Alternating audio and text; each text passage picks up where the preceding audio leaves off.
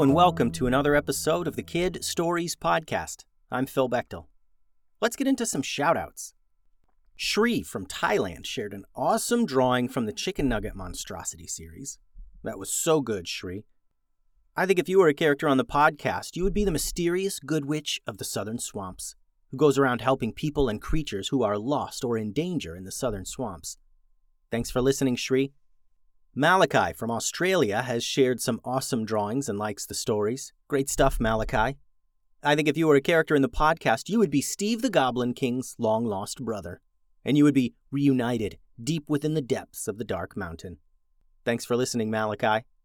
Today's episode is titled The Dangers of Reading, Part 2. Dylan and William began walking to the village in the distance, but they didn't get far.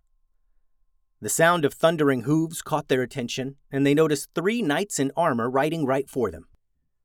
They're coming right for us, said Dylan. Should we try and fight 'em?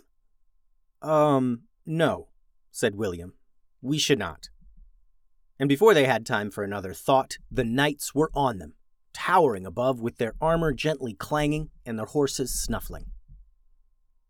Welcome, visitors. The High Wizard requests your presence, said the lead knight. Uh, what for? asked Dylan, a bit apprehensive about these knights. You've come through the book, yes? said the knight. You've come through the book, and the wizard requests a meeting with you. We'll help you up onto the horses. Come on. The other two knights slid off their mounts and motioned for the boys to approach so they could hoist them up into their saddles. Dylan and William gave each other a look. They were encouraged by the fact that these knights were asking for them to come to the castle and not just tying their hands together and taking them as prisoners. And they knew about the book, so maybe they could help them get back home. They grinned at each other and climbed on the horses. The lead knight led them to the castle. Their horses followed automatically while the other two knights were left to walk. Dylan and William were scared, but as they got closer and closer to the castle, excitement took over. All the people up near the castle made way for them and the knight on horseback. Everyone looked up at them as if they were royalty.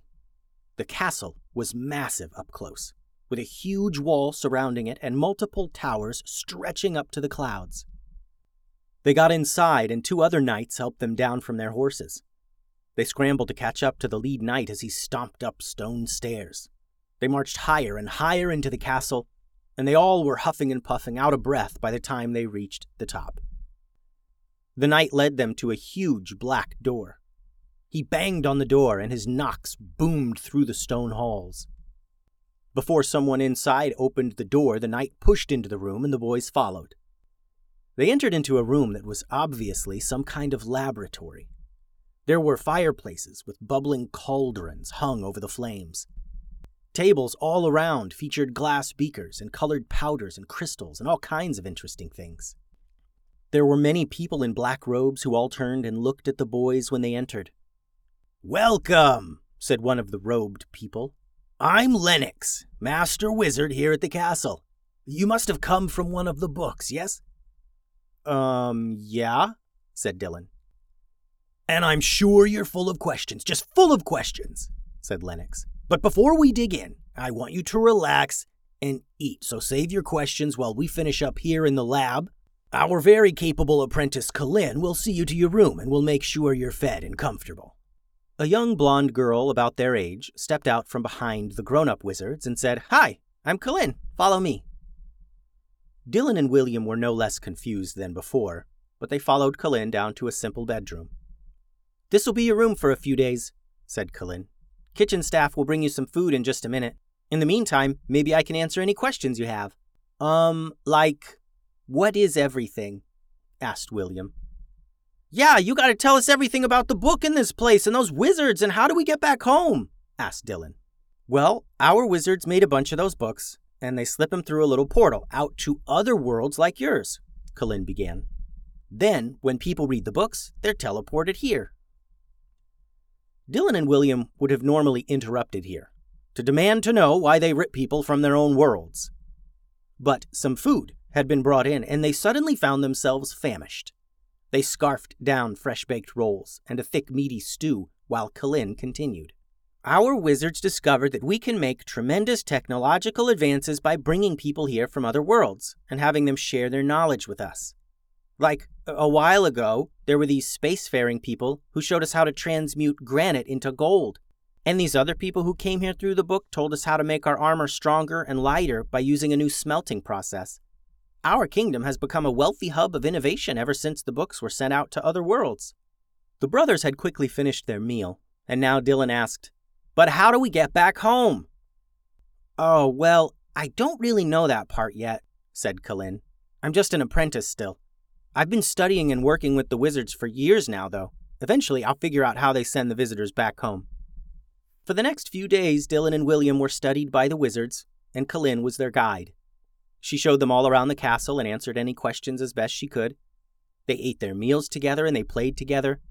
Kallin showed them the magic she had learned during her apprenticeship, and the three became good friends. The head wizards interviewed Dylan and William for days, learning as much as they could about their world. They looked through William's backpack and examined the boy's pocket knives. The brothers didn't have too much useful information for the wizards. They shared details mostly about candy and video games, about Fun Dip and double stuffed Oreos and peanut butter cups and cake and ice cream and Minecraft and Zelda and Super Smash Brothers, and the wizards, as you might imagine, did not really have need for information about candy and video games. So eventually the wizards had exhausted their questioning and set to bid farewell to Dylan and William. Well, my young travelers, it seems as though our time has come to an end, said Lennox. I've enjoyed hearing tales of your land, and I'm glad that I now know how to defeat the Lynels in Breath of the Wild, even though I doubt I'll ever play that game. I'm sure you're eager to get home, so Kallin will take you where you need to go. Lennox smiled wide and shook hands with Dylan and William. They were pretty proud of themselves, being teleported against their will to a strange new land, and now they were headed back home without so much as a scratch. Go gather your things from your room, and Kallin will escort you away soon, Lennox said. Dylan and William left the room, and Lennox turned to Kallin with instructions. My young apprentice Kallin, I want you to escort our most recent guests to the granite mines, and then return here right away, Lennox said. Be quick about it. Kallin was confused. The granite mines were just that granite mines. Miners dug into the earth in huge caves and dug out chunks of granite. It was hard work. She did not understand how this would get the boys home. Is there a secret portal there that I should deliver them to? Kallin asked. Or another group of wizards there that'll send them home? There are no secret portals, Kallin, said Lennox. Our new visitors will work the mines for us. Ever since we learned how to transmute granite into gold, we've needed more help in the mines and our visitors from the book are perfect candidates. Take them to the mines and return at once. A whole rush of emotions and ideas washed over Kallin now. She wondered how many other visitors had been sent to the mines and made to work there instead of being sent back to their homes. For years she had been taught by these wizards, following their instructions, and now she learns that they're just just evil, keeping people prisoners to do hard labor? She imagined what it would be like if she were pulled to a strange new world and was never able to return. She pictured Dylan and William pushing the heavy granite carts and driving pickaxes into the ground for 12 hours a day, seven days a week. And how long would they toil here? For the rest of their lives? To never see their friends and family again? Kallin couldn't do it. She just couldn't do it. And she couldn't let it be done to anyone else either. Before she could act against this injustice, Dylan and William stepped into the laboratory room with what few things they had. Okay, we're ready to go home, said William, a big smile on him and his brother's face. They're not taking you home, guys, said Kallin. They're sending you to the mines to work forever and never go home. We gotta make a break for it. Lennox and the other wizards instantly grew furious. They dashed for the kids, but Kallin threw something to the ground that exploded into a cloud of thick gray smoke. The smoke filled the room, and instead of rushing out into the halls, Kallin pulled Dylan and William under a nearby table. The wizards, all assuming the kids had run away out into the hall, rushed out of the room, yelling for the guards. When the room was empty, Kallin pulled the brothers up from under the table. You guys have to trust me, said Kallin. Trust you?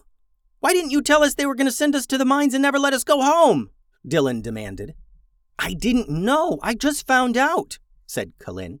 But there's no time right now. You have to trust me, okay? It's the only chance you've got.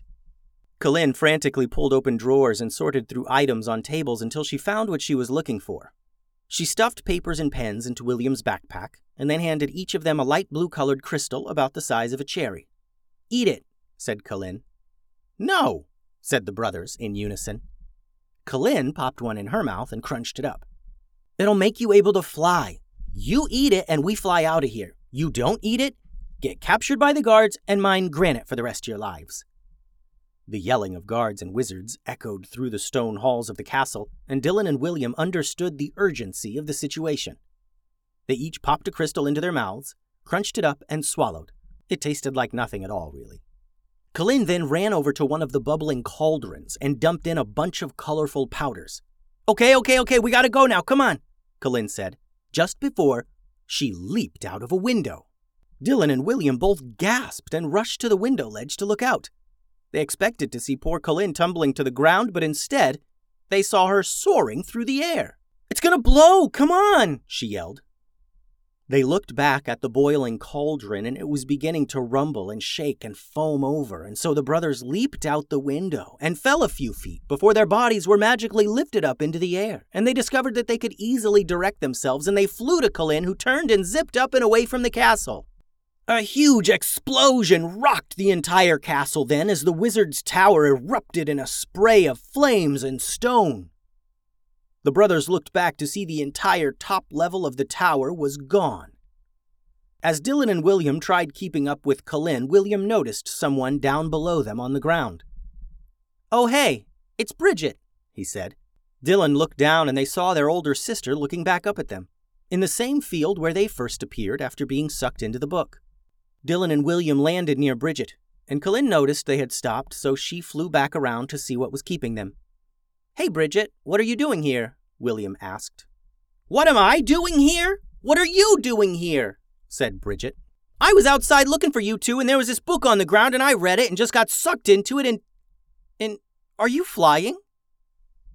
Totally, said Dylan. We ate some flying crystals from K'lin, but right now we're being chased by these bad wizards and probably knights who want to send us to the granite mines forever, but right now maybe isn't the best time to get into it, you know. We should get out of here. K'lin handed Bridget a crystal. Her brothers nodded. She ate it, and they all flew off, away from the castle. The end. Thanks for listening, friends. The website is kidstoriespodcast.com. Send all your drawings and things to kidstoriespodcast at gmail.com. Adios.